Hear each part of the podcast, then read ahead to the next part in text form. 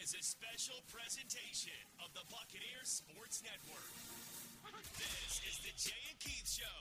Two broadcasters, two microphones, and one meticulously scripted podcast. You what? Just kidding. Get it? J K. You get it. That's what I thought was so funny. It's not funny. Alongside Keith Brake, here's the voice of the Bucks, Jay Sandos. All right, Tuesday after a win, ETSU football rolls Carson Newman 42 nothing. They rolled like the thunderstorm it rolled through for about uh, three hours. Rolling plus. Thunder It was. It was uh, and Flying Barons. a lot, a lot of talk, a lot of talk we had to do before, and then finally the Red Baron did take over. Yes, he did. I used flying like the Red Baron uh, on the uh, on the first touchdown, going to break one time. You- I did not. yeah, no, I did you, not. no, you did. I did not. No, I don't know what I said. I, I don't. I would be amazed if you remembered what you said because you were in like your seven, what fifth, sixth hour on the air at that point. Because Uh, that was a first quarter touchdown, or was that second quarter? That was the that was the second touchdown of the game. Second touchdown of the game, I would have been, hmm, let's see, four, five hours in. Exactly. Yeah. plus, So five I plus. would I wouldn't remember what I said five hours in either. Yeah, the the worst mistake, and I think you even threw the thing at me of like, "Hey, we should come over and kill time." And then uh, it didn't dawn on me till we got in the game, and I randomly blurted something out, and I was like, "I don't. Why during the three hours I not have Keith and Mark just kill time, and we could have just took a walk." and I think Robert. We were doing nothing. I think Robert said, "Well, didn't you read a text that said so much that?" And I'm like, you know, he didn't just say it, but yeah, he probably did say it. I don't know. I don't. I honestly, you could just do what other people do, which is just randomly walk in here and throw a headset on you. I mean, that, that- I that's what happens. that. I, I mean, I just didn't want to interrupt y'all's flow. Oh my God, yes, because I could see you down there, um, and and uh, you were so into it that if I said anything wrong, you were texting me immediately, uh, or if I didn't know an answer. We were listening to, so you know how we can get the, the program feed in Oh, the yeah. booth. Oh, Yeah, yeah. we were listening to. It took me a while to figure that out. I was like, "How's he listening? How's he responding so Yeah. quickly?" Yeah. 'Cause I thought you were using the app or something and didn't realize. But Uh, I said, uh, text us if you need us. Hut is getting antsy. Mark Hutzel was kind of getting antsy in the booth, and like So needed to talk yes, you said as much like, "Hey, if you, uh, just, I'll come over anytime," and then Yeah. I, I didn't. Uh, pretty much. So, I, you know, I'm not smart. I'm not smart. It's okay. It's all right. That's Um, that's part of why you hired me. Also, can I can I get can I get can, can, can we get a Jay knows the English language? Oh my gosh. Can we get a Jay knows the English language? I have one. You understand the words that are coming out of my mouth? He texted me at 2 in the morning. Please, the number 4. Ivory? And he never brought it up again.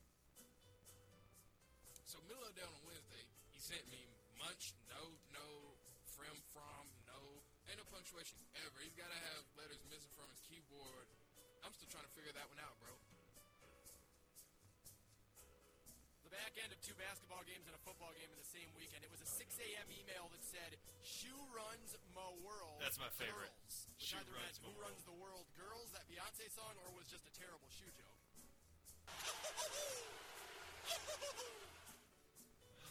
All right, yesterday, Monday, eleven thirty nine A.M. a.m. I got all the stuff from Kevin Starwise. Don't worry about bringing me that today. Yeah. Kevin's Starwise. What is this? What's the Starwise? So, you know, I know what you were trying to No, say. No, a lot of people want to talk about you know stat packs and statistics and all that. I want to know star wise what Austin Peay has, and he gave it to me. That's what you wanted to know. No, I don't want to know that. I told you that I had that. You, you told me that you had that, because- but you obviously wanted to know that. That's why you took the initiative instead of just waiting for me to bring you, hand deliver you all your game notes like every week. Yeah, I mean, I am big time as talent and expect uh, You, you, know, really you to bring you- me there. yeah, well, that just tells me you're really getting up for Austin Peay. I'd getting up for Austin Peay. How about that? It, Yeah. A, it's the next opponent, and The B, Starwise. Uh, and- and B, I like blowing people's minds when I tell them that they got totally blown out by Southern Illinois by a lot more than Tennessee beat them, and then It was, and it was actually a lot worse than the final score at SIU. and the Tennessee people But, just yeah. stare at me because they have no idea. Like, what, what, what are you talking about? Because a lot, and this is how it always works. And this is every fan base. I'm not picking on anything, but whenever a Power Five team plays as vanilla as they can because they really don't care about the opponent they're playing, and they don't break out all the frills, and and they, you know, limp to a victory because they're playing I don't know an arch rival the next week in let's say Florida Yeah. that they didn't want to show a lot. And they're going to Gainesville where they haven't won in 20 years. You so know. you know they probably didn't put a lot into that. I hate to say it. You know they didn't respect their opponent. They just wanted to go vanilla and win, and that's fine. And they did because they have more scholarships, more athletes, and all blah blah blah. But in the same token, my favorite part of that is said fan base will turn around and look and say, "Man, I, that's a really good team. I mean, they're probably going to win their league or whatever." And I'm like, mm, you know, they're picked fifth in their league Yeah. and they got hammered by Southern Illinois. And I'm not saying they will or won't beat ETSU. I'm just going to go to limb and say they're not going to win their league, and they're probably going to finish middle of the pack. That, that's what I'm going to go with. oh, who would he, who will even win that league? Who will win the Well, that league has turned over in like two years. I don't even know off the top of my head if I could name every team in that league, and that's in Uh, hang on, hang on, hang on, on. Okay, okay, I can off the top of can head. Here we go. Here we go. do this. Here we go. Eastern Kentucky, Austin Peay, North Alabama, Central Arkansas. Is there one more ASUN school? Um, I'm gonna I'm gonna jump to the WAC side. Stephen F. Austin, Tarleton, Abilene Christian, Southern Utah, Utah Tech. UTRGV doesn't join until next year. I'm trying to remember if I, I, I think I might have missed one, but I have my conference realignment spreadsheet that I can just pull up and tell you. But yeah, um, Austin Peay. Decent in that league. Did I get them all? One, two, three, four, five, six, seven, eight, nine. I believe you did. I believe How you did. about I'm double that? checking. I'm double checking. How about that? So, the only one I think I would have missed was Utah Tech. Yes, I the would- artist I would- formerly known as Dixie State. Right, right. And that's probably why I would have missed him. but, okay, there you go. That was yeah, impressed. Like Yeah, but that's no. Don't clap for that. That's not even a party trick. Stop it. Uh, th- that is who can name the UAC? All right. uh, they can't even name. They can't even give that conference a compelling. name. No, Come that that logo's something to be desired too. on. it just makes me think of GAC, the like the totally not CMT music video channel from the early 2000s. I don't even know if that's still around. Well, it took me like a quarter on the field of North Alabama to figure out why there's no N. I was like, this UA is a very weird logo without having the N, and then it finally dawned on me. I was like, oh yeah, But it did take me a while to figure that out. Yeah. You were. I Oh, was also- you were looking for the N. Oh, U N A. I get it. Yeah. Yeah, no, it's not even a joke. I literally was trying to figure out why the N wasn't in there, and like that's very odd looking. Go- Well, it's a very odd looking U with some lines in it, Yes. and then I was trying to Because figure they, out they put like American flag iconography over the top of it, like they layered that in. Not, I don't. Yeah, I don't know who did the branding. So it's united. yeah, okay. Anyway. so uh, yeah. Anyway, Austin we, P. We are going to break down Austin Peay a little later. I want to get into that. I, I will say, Austin Peay looked way better in game two than game one, and they ran a lot of frills. And I'm not finished watching the game, but I think that said more about Tennessee wanted to run six plays in base and not do a whole lot of anything, and eventually. Better athletes and more money usually wins out in those games, and so they did. And also, by the way, Southern Illinois, who hammered um, Austin Peay went on to win at North uh, Northern Illinois, which was one of our pick sixes. We'll get to I later. believe, I believe, yes, one of us picked that game correctly. I don't know. We'll go over it later. I mean, there's no sense, you know, you know, talking about it now.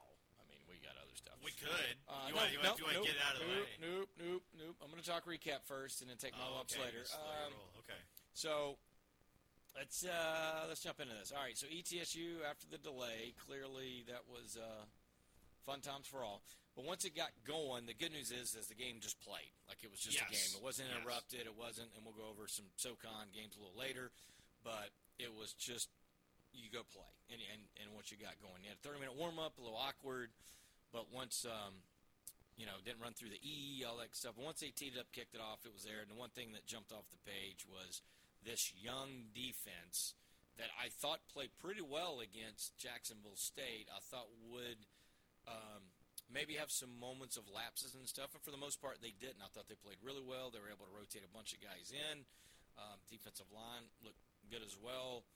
Back end, you know, other than uh, Chris Hope and his calf, and we'll have to you know pay attention to that during the week. I thought, um, you know, Ray Coney continues to impress as a young guy. Jalen George continues to impress. I thought Hoskins, you know, was an animal. Steven Scott was able to blitz on third down and hit people, but that defensive line, again, that's a little thin. Has been able to hold its own through the first couple of games, and to me, that that's a good sign. Plus, they were able to rotate some guys in because that's the one question, right? The first team D, you, you kind of knew a lot. I mean, I had some questions at corner, but you kind of felt like Brantley and Evans had been there before. A couple linebackers have been there before. How would Teddy you know, Wilson do? How would Hoskins do? How would the freshman do? Everybody else had at least seen some action, right? Jalen George hadn't either. So you had like six knowns, five unknowns. You know you're getting DeAndre Davis back at some point. How is this going to play out? And I thought so far through two games, I've been impressed in what Billy Taylor's been able to get out of these young guys. Mm-hmm. Now they'll be tested again. I don't want to get too far into Austin Peay, but some of the things schematically that Austin P does offensively, plus with a true running quarterback, is is going to be um, a little bit of a struggle bus. And because that quarterback is probably the better thrower of all the quarterbacks they have faced so far this season, so A, he's the best quarterback they've faced so far, but B, he's a true dual threat that can throw. His next pass completion will pretty much get him to 5,000 career yards. He's at Yeah. 4,998. So unless he throws for negative or one yard, then he's going to get to 5,000 career passing yards. So clearly, it's the best um, quarterback that they faced, throwing the ball, running the ball. But for what it was, and when ETSU smelled blood and the water defensively, they were able to make the plays and make the stops. Yeah, I thought the defense played really, really well. Um, like you said, the line. I mean, you see, you saw what this scheme is supposed to do when it works well. Is the defensive line clears gaps for the linebackers to make plays. Team can't run the ball on you. They get in second and long. They get in third and long, and then Billy Taylor brings the house. Um, and and he can bring it from a lot of different directions. He can heat you up with his with his um, with his bull linebacker Steven Scott, which is the Mike position. He can heat you up with the Bandit. He can heat you up with the Ram. Uh, he'll do whatever. And and I really think that particularly on third downs, and this is a guy that they've shuffled around a little bit, and I just don't know if they totally know what they want to do with him. But something is starting to coalesce around Hot Rod Fitton, where he is a pass rush weapon. And that's something you and I have talked about this before. Where does your consistent pass rush come from? Who's your guy that's getting to the quarterback? Because last year, I think Chandler Martin led the team with like two and a half sacks. That's not very much. And the team in general didn't have a whole lot of consistent pass rush. Who is your guy when you need to go get the quarterback? Who's the player that you trust the most to get through, get home, and put him on his posterior? And I really feel like Fitton has taken a step toward being somebody that ETSU can look at as a blitz weapon who can get after the quarterback, who can be disruptive on the edge, and maybe that's just his identity. You know, I don't know how good he is. In, we haven't really seen him in coverage get tested. We haven't seen him do other things that, that would really you know, test him. But as far as just getting to the quarterback, his get off, his rip move to get through a guy, his ability to hurdle guys that try to cut him, uh, I, I think he's done great at getting to the quarterback. And when you team him up with somebody like Steven Scott, who is comfortable in this defense getting downhill, when you team him up with somebody like Hoskins, who is also able to heat you up, I really feel like Billy Taylor has a lot more tools in the toolbox than maybe he did a season ago. And that's going to make this defense really, really fun to watch up front. Now, in the back, you mentioned Chris Hope got hurt little calf thing. Tonquez ball missed an interception. It went right through his hands. It was like that meme of the kid trying to catch the ball and just like the, wrap their hands around air and the ball hits him in the face. Like that was kind of how it was because Tonquez, that I mean, there was nobody else fighting him for that football, and he missed it. Uh, but other than that, I thought Tonquez played really well on Saturday. And that's somebody that again you had an opportunity to build a little trust in. I think you saw a little bit more trust for your backup corners. Josh Trice was fine. Khalil Anderson made an interception. A couple times he was in maybe a, a misalignment, but overall, you see the playmaking ability of a guy like that, and that's why they brought him in. I, this defense is. I just feel I felt at the beginning of the year like the defense was going to ultimately, in the final analysis, be okay, even though it was thin at corner. And now I am more confident in that assessment of this defense now than I was two weeks ago. So uh, I'll tell you another name that I've not heard a lot about, but I thought Tyree Rainey, the, the because all I've heard is you know basically if Hope or Arnold go down, we've got Tonica Westball and we got to figure it out. But I thought I thought Tyree Rainey looked pretty good at safety, came up and wasn't afraid to make hits and uh, even when playing the passing game. So and he has been really on. The, he was on the football all fall camp, like in terms of just making plays in the pass game, PBUs, picks. Uh, he was re- he. I thought he had an okay camp. There there are still some things I think they want to work on with him uh, before they really trust him to get out there and, and play and be a player for them. But you're you, you saw definitely some glimpses of a guy that can do the thing at this level. So, uh, you know, defensively, I thought again did some great things. ETSU um, got off the field, not a lot of penalties uh, as far as the defensive side of things. I want to go to special teams next because I thought that was really the big difference maker. It was, it, I think, all facets. I mean, one, they had one chance at a kick return, uh, you know, so take that off the table. But they kicked short on purpose to work on coverage stuff. I think only one time Carson Newman, uh, twice, I'm sorry, got beyond the 25 yard line, and that was early in the game. They had a couple I thought break that not close quickly, and in the second half they corrected kind of some of those running lanes that they were given on the kick coverage, which I thought was great because sometimes you don't get a live fire stuff. Able to do it. The punt game was incredible. Brack, Nate, Nate Brackett, 70 yard career high punt, three times inside the 20, two inside the 10, three 50 plus yarders. He was great. Punt coverage was was great. There was one protection breakdown, but Brackett got it off without it being blocked. That, and then the punt return game uh, was incredible because Anash Carter was able to average 20 yards a punt return. Then he goes out with a uh, rolled ankle. Uh, Xavier Gallardets came in. and averaged- Gallardetz, uh, and um, uh, Gallardetz actually had 19 and a half yards per return, right? And so then you look at um, uh, 20 yards, 19 and a half, pretty solid there. And then, of course, they somehow missed the one block. Like, I don't know how it got in between. I've watched it a couple times. Uh, uh, you know, just didn't have their hands crossed or something, but they got a Yeah. piece of it. And then the very next one was the one where Teddy Wilson blocked it, and then Ray Coney was able to recover it. Which again, that's four times uh, in the past. Uh, what is that? 13 games that they've got a block, three for a touchdown, and one at the one yard line. So making special teams plays, and that goes into field position, which I was going to go into next. ETSU averaged their own 42 yard line. Carson Newman averaged their own 19. And so when you start there to there, that extra, you know, 30 plus yards that you have to go less to get a score for, E ETSU as opposed to Carson Newman is a, is a huge difference in the game. And kind of the reason I brought that up because it was a field position game for the most part when ETSU played Jacksonville State. ETSU started at their own 22 yard line, where Jacksonville State started at their own 42. And you see the difference in the scores, right? 49 to 3, 42 0. Yeah, no, no doubt. And uh, Carson Newman just struggled to get the ball out of their own end. Once they did have it, I, I really didn't feel like they moved the ball all that well. Um, and some of that's credit to the, the defensive front. Some of it's just the fact that I honestly expected them to run more options, like true option stuff, just speed option stuff that gets the quarterback involved in the run game. Than they actually did. I think they only ran it two or three times, and in general, their offense looked like it was discombobulated.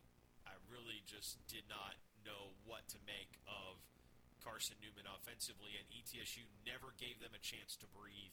Uh, and special teams helped out a lot with that too, because creating those short fields, you put them in holes, they're still trying to run the football, uh, and just because they, try to throw it, and Fitton and Scott and Hoskins and West and everybody is just breathing down your neck. Uh, it was uh, It, it was a Uh, really good effort for defense and special teams. Whitson got hurt. Their backup Trey Luttrell was hurt the previous week. Yes. Wasn't available to go. Then Martinez threw one long pass in which Steven Scott blasted him on. Yeah. Um, and then they Myers the transfer from Kentucky State. So I mean they've already had to play four quarterbacks out of necessity, which is never never good No. for a team to begin with because as we've uh, we're going to talk about here in just a second with Baron May, when, when you put all these different guys in, they all do different things. So if you're not able to work on all these different things, it's just very difficult to come in those situations and live fire, especially when you're playing up in that game and ETSU at that point actually for the most part had a lead. You can just just like Jackson State pin their ears back, and not have to worry about a lot, and just go get the quarterback. It was tough. It was tough, Carson.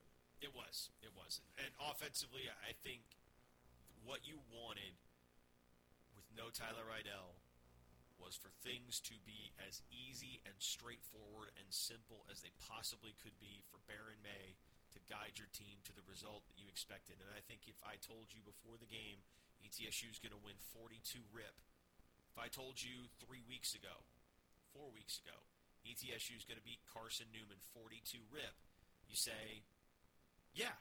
Okay, sure. That that works. Yeah, that's that's fine. That's about what I would expect. A 42 to nothing win over a Division 2 school is about what you would expect for ETSU given the circumstances. And so um, even with Tyler Riddell being hurt, even with Jacksonville State not going as well as you wanted it to, you're still about where you where a lot of us thought that this team might be. You're one and one going into Austin Peay. Uh, this is the game where you're going to find out how good this team is. in the overall scheme of things, at the beginning of the year, and we talked about this at nauseum during the rain delay, was pretty much you had ETSU penciled one and one for the most part. You know, you might have had some crazy people too. No, There's like a 30% chance of winning the game, and there was a 10% chance that what happened happened, and well, 10% is not zero. So, All right, so they're exactly where they are. They played uh, up, they played down. Now they're going to play equal the rest of the way. FCS and one more, you know, non-con game. For Baron May, you know, the first quarterback to rush for over 100 yards since Austin Herink versus Kentucky Wesleyan, in which he set the school record for rushing yards for a quarterback in a game. yeah. Threw a couple touchdown passes. Uh, one, Will Huzzie made it a little bit more of an adventure than he probably should have.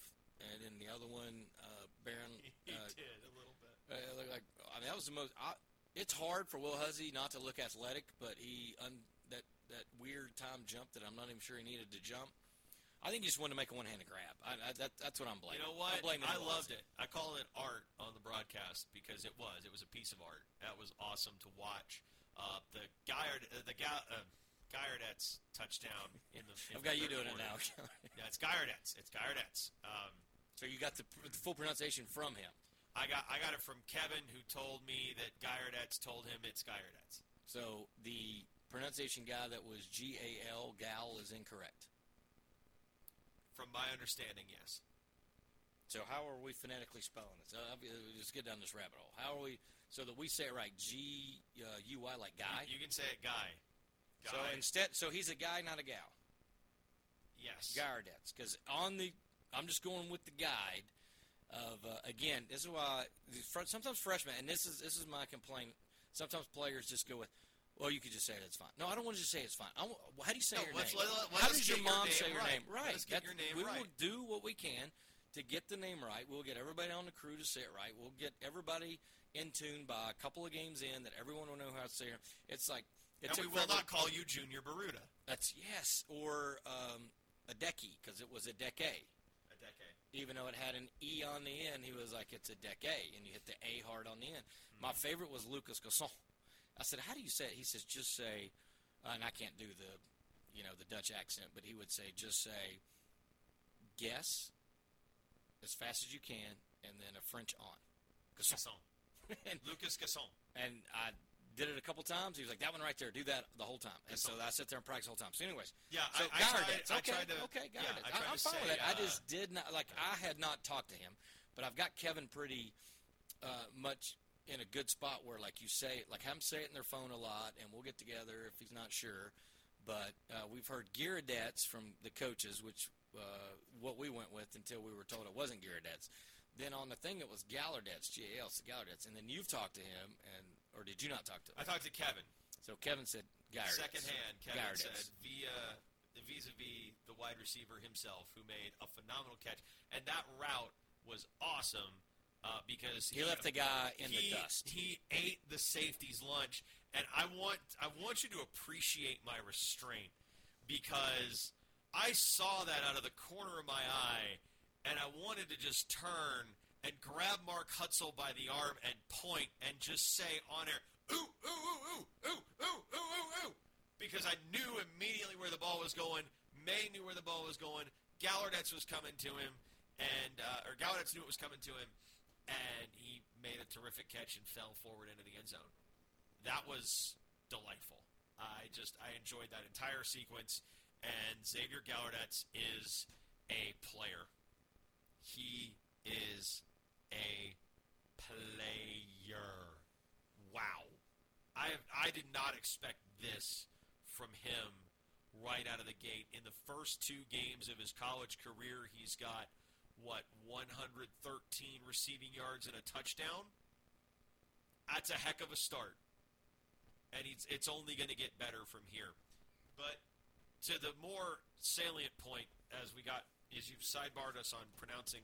I want to make sure I said it right. I mean, I, I, mean, you know, I take as much as many people either spell your name wrong or say my name wrong. I would like to uh, try to get his name right. Yeah, it's a saga. Um, but aside from Gallardetz and aside from Huzzie, who went over 2,000 yards receiving in the game, um, which is makes him the third player, I believe, in ETSU history to do that. Third, yes, he's behind uh, B.J. Adigan and Cecil Moore. Yes, B.J. Adigan really both those guys really, really good. That's great company. Uh, but Baron May was really the the talking point, right?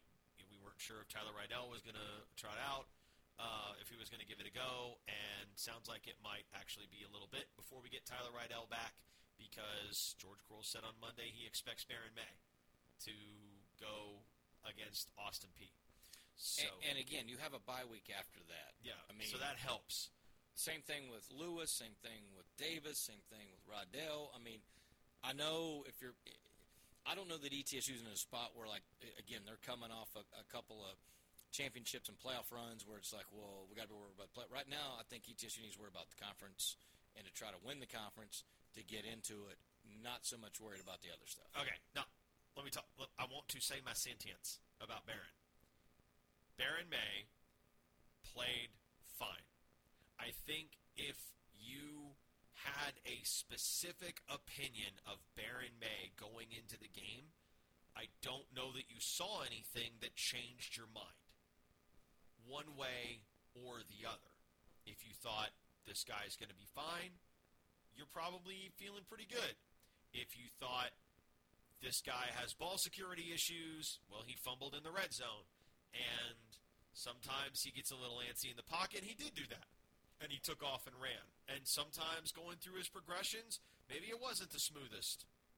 But I think he did enough to validate him being out there as somebody who can make plays in this offense. Uh, is it the cleanest? Not always, but it was also his first start at any level in four years. So it's going to be a little choppy.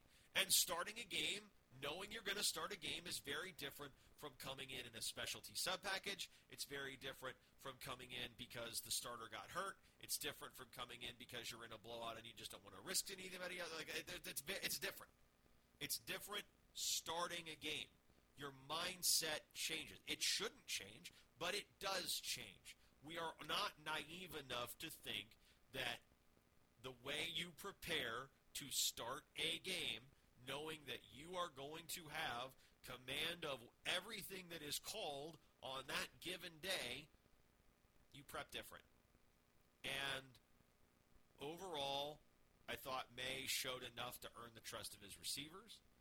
Uh, he got decent pass protection. Uh, the running back stepped up. Bryson Irby picked up a blitz that, that let May streak out for like a big, I don't know, 15, 16 yard run on a, a, a scramble. I thought you saw enough to have some level of belief that this team can hold its own without Tyler Riddell at quarterback. So, the only real two things about Barron one, I know he loves contact. But I think there's a time and a place where sometimes, you know, you don't have to take unnecessary hits. But he thrives on it. And there are certain players that do. I mean, I kept thinking Austin Herink, who was more of a lower the shoulder than slide or get out of bounds guy, that you know at some point that would wear on him, and it, it just didn't. And some guys are built for that. And I think honestly, I think Barron played better after he got a big hit in. You know, uh, it's it's one of those things where like sometimes uh, you know a guy just needs to hit, and there there's a couple of those where I'm like, oof, I, I think he could, you know, occasionally get down or get out of bounds. Now it's different if you you know you need three yards and you're trying to battle through somebody. I mean that's not what I'm talking about. I mean he had a first down or he wasn't going to get a first down. He, he's just taking a necessary hit. The second thing is you talked about, you know, I thought maybe. You know, he could hang in the pocket a, a little bit longer, maybe a half tick to, to let things develop. But in the same token, as he said, he's not started a game since 2019. And so that, um, and this, you know, I don't know what you and Mark were talking about on TV, but but Matt, being a former quarterback, that he, that, you know, he would talk about that and say, look, as he gets more reps, as he sees more game-like stuff, then the extra half stick, especially like when you go back and watch it on film, because again, Barron hasn't played a, a full game to get a lot of reps and to, to get a look at it. So to run for over 100 yards uh, for the first time since what 2016 for a quarterback, and then 15. or 15, and then um, then he threw a couple touchdown passes. And again, one Will made a little bit more entertaining than it probably should have been, and the other one, the guy was so wide open. I think he just didn't want to mess it up because I think he kind of uh, what, what did Quarles say? Shot put it out there, as as opposed to just chunking it. But Gallardet's made such a great move. Gallardet's made such a great move. So he had to catch himself. Gallardet's made such a great move that he was so wide open. I certainly can see that. And we've seen that before. But I want to talk about the the dime he dropped to Bryson Irby with uh, on the wheel route with the linebacker. You know, 33 yards down the sideline. Yeah. I thought that was by far a that that showed a confident looking pass And, and, and that one didn't even look that clean coming out of the hand. Like you could see the stripes wobble back and forth. It, it almost looked a little bit like a punt. But he knew where his guy was, and he got the throw. And he took a hit. He took a hard hit to make that throw. That's something that you like to see from your quarterback in the sense that he once he has his read, once he is locked on target, there is nothing that will stop him from going out there to that target. I thought Irby made a great adjustment on that ball, and again, that's just one more thing that he has shown he is capable of doing, and that's all you're looking for. Show me that you're capable, and I think Baron May showed that he was capable Saturday. Yeah, I think the the you know, and I know we're talking it's forty two nothing. You know, it's all sunshine and rainbows. But the one thing I think that's still kind of glaring, and I've I'm trying to chart it. I, I won't have it as we do this podcast on a Tuesday morning, but Thursday I'm going to look at handoffs because taking read options out, taking uh, Barron scrambling out of the pocket yardage. I think ETSU only averaged about three yards per handoff, and that that that that's a concern at any level. And again, this is game two for the line. They're still learning the protection stuff. Talking to Jay Guillermo, there was a lot better communication. There wasn't as many breakdowns. They're starting to play more. Get so they're starting to get there. The other thing is, is the one thing when you have Tyler Riddell call out stuff, and then you got Baron May, and they're running a little bit different scheme for Baron May. You know, calling out stuff. It's just different. The line's just trying to do whatever. But that that's probably a concern for me because again, you know, forty-two nothing. It was exactly how it should have happened. The defense got the shutout. The offense at times looked pretty dominant. Where they weren't dominant, ETSU three for eleven on third down again. Um, now, as Quarles brought up, really it was like five for thirteen because they were two for two on fourth down, and they did say, "Hey, third and two, third and one, we've got two downs. Like we're we're already making the call. We're going to go for that." So they treated it as such, and were able still to convert that. But three for thirteen on that. Uh, they converted on a couple third and longs. One was the, the touchdown pass on third and 14, third goal from the 14 yard line. The other one was a Baron May scramble for 16 yards on a third and 13. And then um, uh, I think it was like a third and six they converted. But but they did not convert on third and one, third and two a couple times, and so that is also uh, very concerning as an offense. And they averaged three, uh, they averaged 7.2 yards on third down. So again, that's something I've charted since the return of football and try to keep up with. And so, uh, and that's not a this year team problem. That has been a huge problem since football has been rebooted at ETSU of staying out of for the year third and long, and um, you know having fifty some percent or higher since it's been back of third and longs. I mean, it's one thing if you can get okay. We got about 30% third and shorts. We got about 30% third and mediums, and we got 30% third and longs, right? That's about how it should probably equal out if you look across most football, right? It's about a third of each. ETSU is not there. It's like 10 to 15% in third and short. It's like 25 to 40% on third and medium, and the rest is third and long every year. So ETSU still has to do a better job of uh, correcting that. But I, I thought Baron May, given his first start, was able to go. I don't know how you can't take, um, you know, some positives. I mean, every game I could probably pick out some plays and go, oh, well, you know, probably Tyler or Baron or name a quarterback could have, could have, you know, may, may, maybe look this way instead of that way on a pass play and all the other stuff. I mean, that, that's, I mean, every quarterback you could probably sit there and nitpick it. But I thought for, uh, and I thought this too. Now, we talk about, or I did, him tucking around a little bit early. Every time he did it, there was a positive. I mean, he didn't, um, to my knowledge, um, off the top of my head, he did not lose yardage when doing that. Whenever he pulled the ball down and took off, there was a positive result in that. So it is hard to sit there and go, well, you know, stay in the pocket a little bit longer. Maybe you could have hit bigger plays down the field because ETSU had nine uh, big plays, seven in the ground game, and then two in the air. And they probably had some opportunities uh, a little bit more in the air, but in the same token, some of those and weren't 25 yard pass completions. They were 16 yard runs. So again, I think you're splitting hairs, or I'm splitting hairs in, that regard because he had positive plays whenever he did tuck the ball and go with it. And so, Right. I, I think the one thing that you would you would look at that and say, okay, that works against Carson Newman, but what about a team that flies to the football the way that Austin Peay can when they're locked in? Um, I think this team gets to the ball pretty well, especially in the flats. Uh, it just just beyond that, that five yards beyond the line of scrimmage, out on the out on the flanks, um, outside the hashes. I think they do a pretty solid job. Inside the hashes, they're a little bit more vulnerable. But ETSU hasn't really, like you talked about, they haven't really shown a great ability to run between the tackles. So you want to be able to throw, you want to be able to bust up the seams, you want to get Noah West involved in the pass game. You know, Gyrodats has some opportunities um, to make some plays as a, a guy who's got a, you know a little bit of a bigger body than some of the, the DBs they're going to throw at him, and obviously Huzzie, Huzzie down the boundary is going to be there. Uh, but like those those plays in the middle of the field are where Southern Illinois just ate Austin Peay alive. And that's where ETSU, I think, is still missing something because they've shown an ability to be effective outside the hashes. What can you do between them?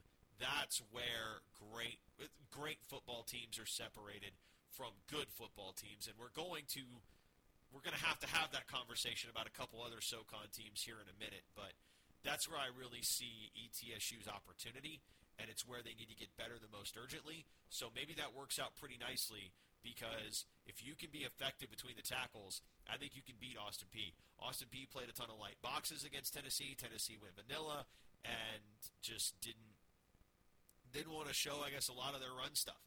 ETSU doesn't care. ETSU will put their run stuff on film. They need to put their run stuff on film this week, and they need to put the intermediate pass game over the middle of the field in there this week. That's got that is where I see this game uh, being won or lost for ETSU is is with the offense on the field and with the ability to work between the hash marks uh, or at the very least between the numbers uh, against Austin Peay. How effective they are there is what's going to determine whether they win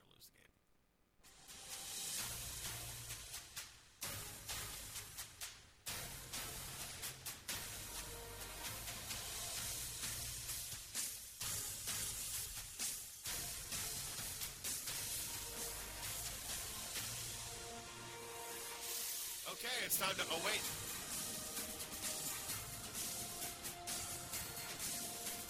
He's got a Big finish coming up. I like Samford. How about a big start? Yeah, I was gonna say big start.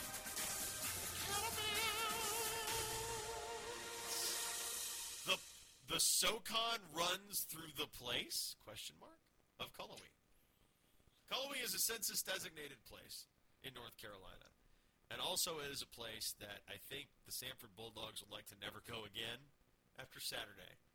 They were down 14-7 in the second quarter and a lightning delay happened that kept them off the field for five hours, and then they were down 17 to seven, and then they were down 20 to seven, and then they were down 30 to seven, and they lost to Western Carolina, snapping their winning streak in Southern Conference play that dated back to actually I think it might have dated back to 2021. I don't know if they won their last game in 2021. It doesn't matter. The streak is over now. Uh, the undefeated reigning champions of a year ago uh, will not be undefeated in the SoCon this year, and we have a new contender on the scene because holy smokes, Western Carolina. I got a lot. So, opening the game, Western goes down the field, goes for it, fourth and goal from like to two, gets stopped, stuffed, whatever, and then Samford goes 98 yards and scores on the first drive. And then they don't score again. Right before the lightning delay, Michael Hiers is scrambling. He does a spin move and gets absolutely hammered. And if they were going to play the game, because right as that happened is when the lightning delay hit, and so they had to call it, and he got a five-hour break to get the cobwebs off. I don't know that he would have played next couple series. And to be honest, I'm not sure he that had to be in his mind or something because he didn't play. I thought very Michael Hiers like. There were a couple of mistakes that were hard to fathom. For an example, down 14-7, they drive down the field. They're at midfield. I think they're like at the 45-yard line of Western, fourth and five, minute 20. They decide to go for it, and Hiers takes like a 12, 14-yard sack.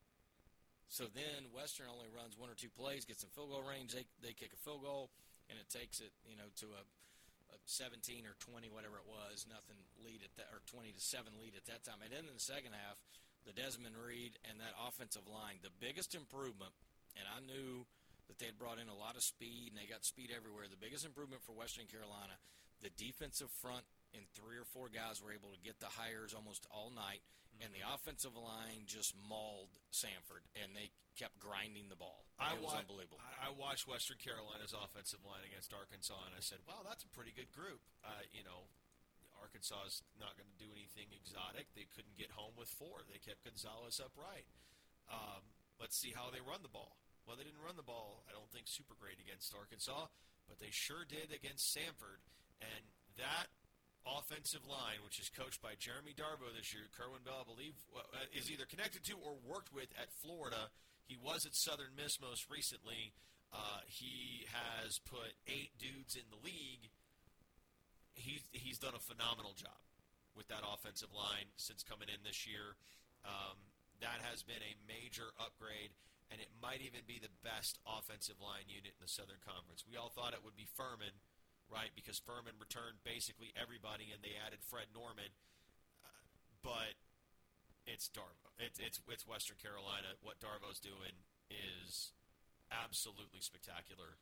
They looked as cohesive and just mean as and they had a counter run. I think it was on the second drive of the game. It might have been the first but I think it was the second drive of the game where they just rolled the entire defensive front to the right side outside the hash marks, and Des Reed had a lane that you could have run through. I mean, it was, it was, if you you literally could have driven your Ford F three fifty or whatever it is you have, uh, your way too big truck. You could have driven it through that hole and not hit anybody. That's how that's how well the offensive line was was clicking for the Catamounts on Saturday, and that's where I really feel like they have an advantage. If you're good up front on the offensive and defensive lines, and Western is, you've got something. Some people will say, well, you know, Western's good for a game like that. I think this is different. I think this might be different. So it was feast or fan. uh, Really for Western, okay, they had ten drives, and I'm only going to count nine because they got the ball with 11 seconds to go in a half. Two plays got a field goal off. So you take that out. Out of the other nine drives, seven of the nine, nine plays or more. Mm-hmm. They held the ball for 41 minutes, and it was a clinic. I mean, it was a lot of hand it off, hand it off, a little throwing flat, but they kept getting first downs. They kept moving, and the one thing we know about Samford is if you're going, they don't care about time of possession, but what they do care about is the fact that they ran, you know, about a third less plays. So 84 plays for Western, 57 for Samford. they, Ooh, they do that's not nearly enough for them. they care more about the play total than they do the time of possession. But still, that that's not not a good number. And then in the second half, I mean, when Western could really just kind of go at them.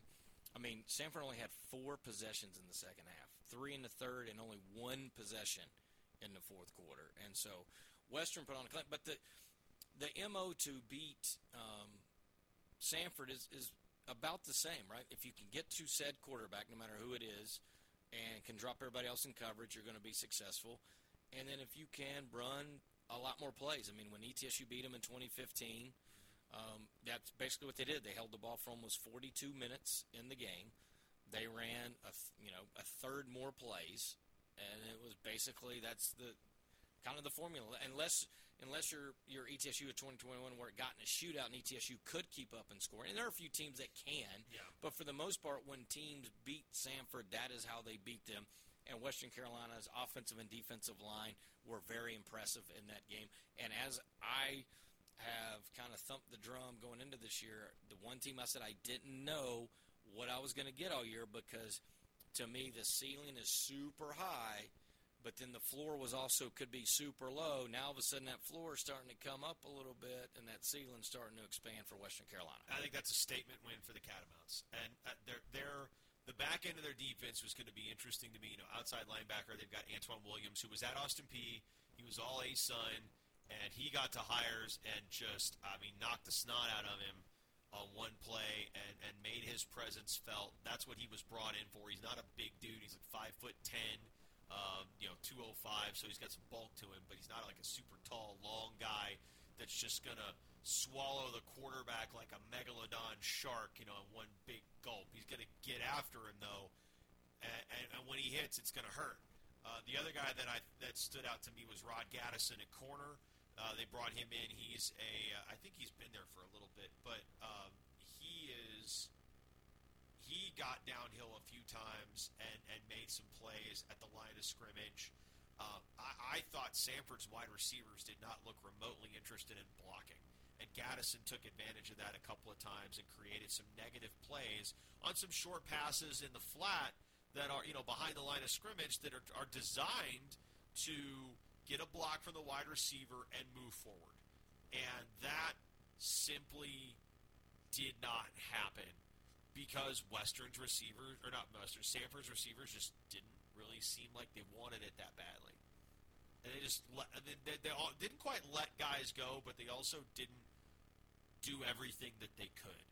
And I, I have some concerns about Samford's offensive line as well. I have bigger concerns about their defensive line. They looked pretty rough. And uh, I, I also didn't think their offensive line looked super great against Shorter either. Hiers took some hits in that game. So, I don't know, man. Samford's got some question marks.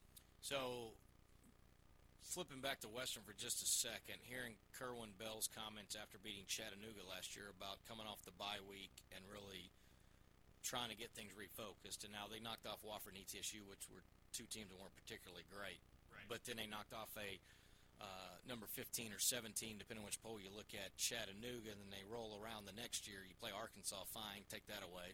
Then you play a top 10 team in Samford, and again, I think seven or eight, depending on what poll you're looking at. They Yeah. win that game, and so now you're talking about four straight wins in the league, like opponents, and a couple of ranked opponents back-to-back games, and they're going to go to an EKU team that's going to be interesting.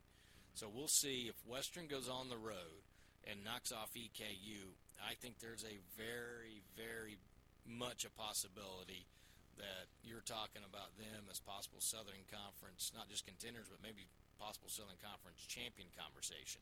Now they go lose Absolutely. at EKU. I'm going to wait and see how that game plays out to see maybe how that goes. And even if they were to lose EKU, I could still see them in the conversation and competing for a Southern Conference championship. But I'm thinking they're going to be a huge threat if they go to EKU and pick up that win. So that's a big game. But you, you, you know who they get off their bye this year? who do they get to buy this year? Furman at home. Hmm. It's a lot of purple. Uh-oh. It's a lot of purple. Uh oh. It's a lot of purple. Uh oh. But yeah, they could. They, I mean, they could easily go into their bye week five and one, based on what we've seen. Uh, at EKU, I think that's a very winnable game for this particular Western Carolina team. Charleston Southern at home. You should you, you play the way you played on Saturday. You're going to be fine. Uh, at the Citadel again. Play the way you played on Saturday. You're going to be fine. And then at Chattanooga, we'll see. You know that one could be interesting. I didn't get to watch Chattanooga Kennesaw State uh, this weekend. Saw Chattanooga won. Uh, obviously, Artopoeus threw the ball a ton because I guess that's their offense now. But I am, and also they had to come back again. Um, but uh, that is that is a schedule that sets up really nicely for Western to get get up to flying speed, and then just um, once they're they're off and rolling, man, look out. That could that could be you know a lot of times it's been sort of the hand cart like sometimes you know we, we, the push cart on the rails where you got to push it up and push the, the the what is it the handle I call it the handlebars up and down in the middle to make it go and sometimes it goes really fast and sometimes it doesn't depending on how much you're you're putting into it. I think this team is more like the freight train than the hand cart. This is once they get rolling, they could get rolling. Just curious, uh, Kennesaw State threw for 181 yards, 12 of 16. There's some question marks in that Chattanooga secondary. There are. I, I'm really. I was really not impressed with Cam Brown against North Alabama. Um, I he got cooked a couple times. Like I said, I gotta go back and watch it, but um, yeah, I, I do. that one's on that too. one's on my radar as well. Yeah, just rolling through a, a couple other things. Uh, VMI Bucknell, we thought maybe they had a shot to win that. Bucknell was able to um, outscore them in the fourth quarter, 21-13. Uh, so the Keydets can't make it two in a row. I have no idea why. I was talking about the Citadel. They got hammered 56-7 uh, to Campbell. Uh, William and Mary, 23-6 winner over Wofford. Wofford got a couple of field goals in the first half and was right there uh, late in the first half. I think uh, William and Mary got a, a, a touchdown right before halftime, and that made it uh, 20 to six, and then they never looked back from there. Yeah. Uh, But again. I thought a good showing for Wofford's defense. They didn't just get completely obliterated. Uh, Furman had an interesting 14-14 with South Carolina, and then South Carolina just uh, turned it on. So uh, no knock on that. You know, 47-21, South Carolina over there. So this week coming up, we'll give you uh, just a quick glance, and then we'll talk about it more on Thursday. But Western EKU is, is an interesting game. I think Furman at Kennesaw is a, a pretty interesting game. Wofford's got a shot to beat Presbyterian. Um, you got a couple teams playing up: VMI at NC State, Samford at Auburn. Obviously, uh, the game we'll pay a lot of attention to ETSU Austin P, and then there's only one conference game, and that's Citadel. Bless them. Got to go to Chattanooga, and uh, And they're going to get destroyed. yes, uh, Believe Maurice when he tells you they're not a good football team. they're not. They are not. The best games of the week, or at least the ones these two dorks want to watch. It's the Pick Six. Pick that up all by yourself? Pick Six recap from the weekend. At the 50, we had North Alabama at Tarleton. So, well, well reset, reset. Uh, coming in to this weekend, week one, I went two and five, and Sandos went two and four. Woo! So Sandos has a half game lead coming in. 50 yard line, North Alabama at Tarleton. Sandos picked Tarleton. I picked UNA, and UNA flopped like a tuna. I knew they the deck. would. I knew they would. Keith was buying in after one game. Um, and the final score of that game was Pretty ugly, wasn't it? Tarleton 52, North Alabama 31. Yeah, it wasn't that ugly, but it wasn't. Oh, it was three touchdowns. Yeah, that was pretty ugly. Yeah, 40 yard line, Weber State at Northern Iowa. We both picked the Wildcats. I thought Weber was maybe a bit underrated, and I think I was right because Northern Iowa turned the ball over a ton. And uh, Weber won that game 34 to 17 at Cedar Falls. So my thing there wasn't so much about Weber State. It's the typical Northern Iowa. After about week four, somehow they figure out how to play good football, and I can't figure that out. I think Northern Iowa might not actually be that good. I think it's possible. That could be the case too. I think that's also the, a, a very real possibility. So uh, a win for both of us there. Southern Illinois holds on to defeat Northern Illinois 14 to 11. It's a brilliant take by Keith. And I picked the Salukis. Sandos picked the Huskies because I watched the Valley for six years and he didn't. Uh, 20 yard line, Idaho and Nevada. We both picked the Vandals. I did not expect them to win at 33 to 6 the way that they did. Idaho is for real. Samford, Western Carolina. We both picked the Bulldogs. We beat. We've kind of talked that one uh, in circles. At the goal line, Montana State and South Dakota State both picked the Jackrabbits. A potential game-winning touchdown for the Bobcats was overturned on video replay. It was that close. So that was a little closer than you thought. You thought maybe uh, the Jackrabbits by a couple touchdowns. Well, now remember what I said was that Montana State has to prove that they won't get obliterated on the line of scrimmage for 60 minutes, and I think they proved that.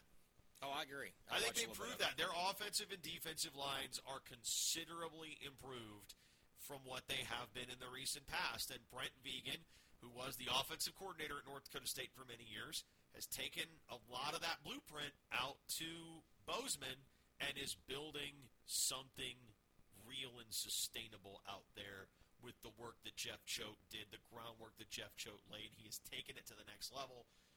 This is this isn't over. And the flip side, the Jackrabbits get a play, Montana State and North Dakota State, and check the box for the first one. and they get to prove it.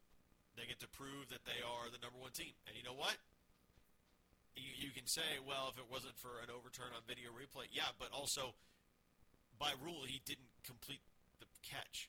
So I have no, not a I have no issue on, on. I mean, we have replay for a reason. It did its job. Yeah, we can call, argue on the the other stuff, right. but it got it uh, that's um, and, and, and Montana. St- I thought both teams were not perfect. Montana State still had some false start penalties. Um, there, was- there was a lot of pre-snap stuff that just wasn't as crisp as I think either team would like it to be. But if this is the Frisco rematch, sign me up. This game was awesome, and we both got it right.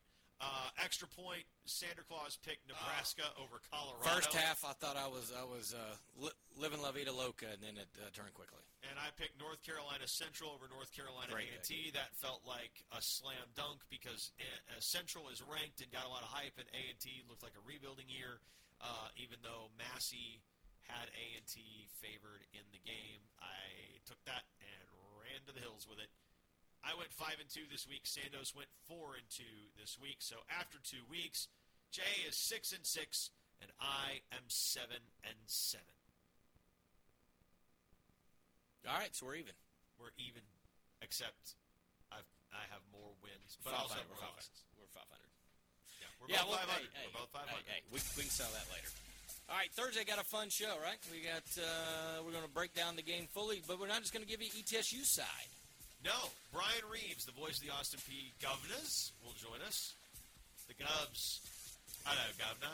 We will start to look at some of the. There's some more intriguing games this week in the Southern Conference uh, non-conference. Last week it was really like one, uh, maybe two, but it wasn't a lot. So there's about three or four we can look at this week.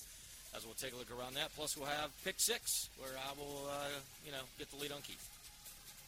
I look forward to seeing you try. I gotta be better on my upset specials. Uh, yeah, you, you gotta you gotta be better on your upset picks. That's where that's where you can make the difference. I've been I, actually I've been a kiss of death because both my teams have probably lost by an average of like 32 points. So there we go. You know, didn't lose by 32. The Buccaneers they beat Carson Newman. Jake Keith. Buccaneers by. Oh, you gotta be kidding me!